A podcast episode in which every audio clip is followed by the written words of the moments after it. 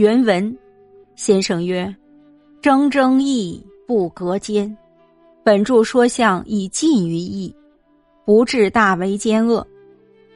舜征雍后，相由日以杀舜为事，何大奸恶如之？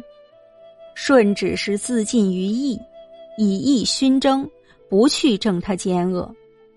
凡闻过眼特，此是恶人常态。若要只摘他是非，反去激他恶性。舜初时。至得相要杀己，亦是要相好的心太急，此就是顺之过处。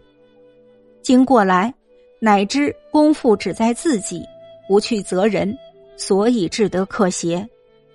此是顺动心忍性，增益不能处。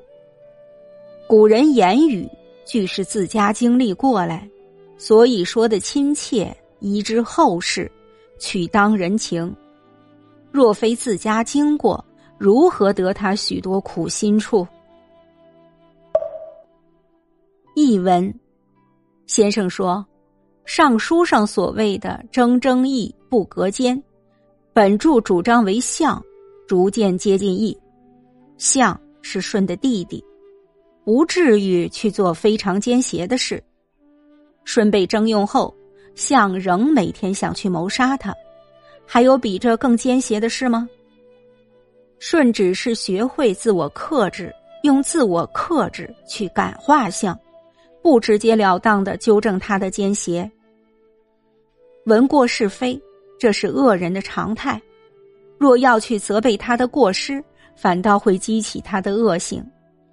开始时，舜使得相要害他，也是想让相变好的心太迫切了。这就是舜的过错。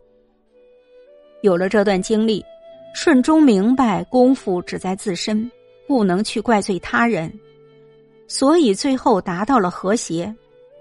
这就是舜的动心忍性，增加自己能力的地方。古人的言论都是自己亲身经历的，因此记得十分亲切，遗传到后世，歪曲变通，都能符合于人情世故。若非自己经历过，如何会有他那么多的良苦用心呢？